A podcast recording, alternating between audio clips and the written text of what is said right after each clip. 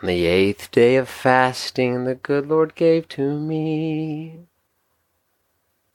three cauliflower, extra side of zucchini, and no more meat. I have to work that one out a little bit.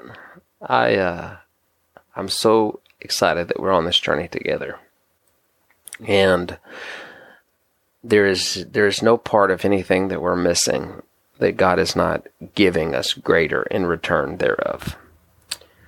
The flesh is shrinking.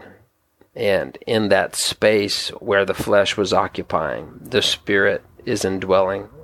The Spirit of God is expanding and taking up area where the flesh has put up barricades and said, You can't go past this point. We all have those points.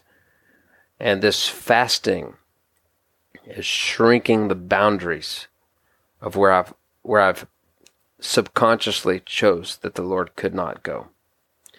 And you may not even be aware of all of this happening. You may not be able to pinpoint it, but it is happening. And the Lord is filling those places. And it's not just to give you a great three weeks. It may not even be a great three weeks. It, in fact, it may be a difficult three weeks, but it's to give you a great year. It's to give you a great decade. It's to give you a great life for what's to come. Stick with it.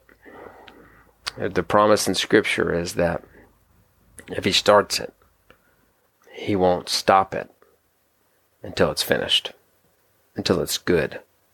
He completes what He begins. He's begun a good work in you, and He's completing it. And I think He's taking these 21 days and there I just believe there's going to be an expediting in you spiritually.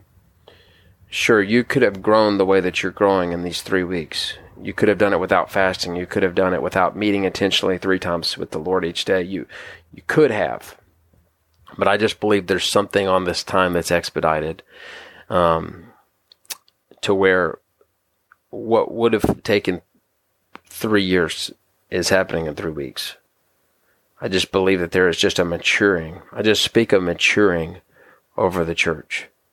A maturing. Um, there's people uh, right now listening that if you're honest, deep within your heart, you have always felt like a child.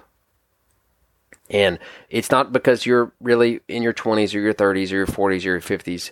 Maybe there's been some part of this that you felt like you were going to grow out of eventually.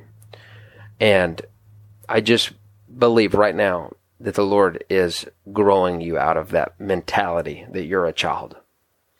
Um, he is not in a bad way, not not like that you're child. Not that not that he wants to take the childlikeness out of you. Not not these positive attributes of of being a child, but this this place of insecurity where you didn't you weren't sure that that you had anything to offer anyone, or or maybe you you have been making a lot of mistakes that were somewhat childish, uh, where you were just lacking responsibility and faithfulness and maturity, these kind of positive qualities that we as- associate with adults. I just believe God's doing something in that way right now for you, and and it's just this this stepping into putting away childish ways and maturing, and, and not becoming dry and dull and stale and boring. I hope you understand that, but becoming mature in who you are and in what God's called you to. I just speak that over you today in the name of Jesus.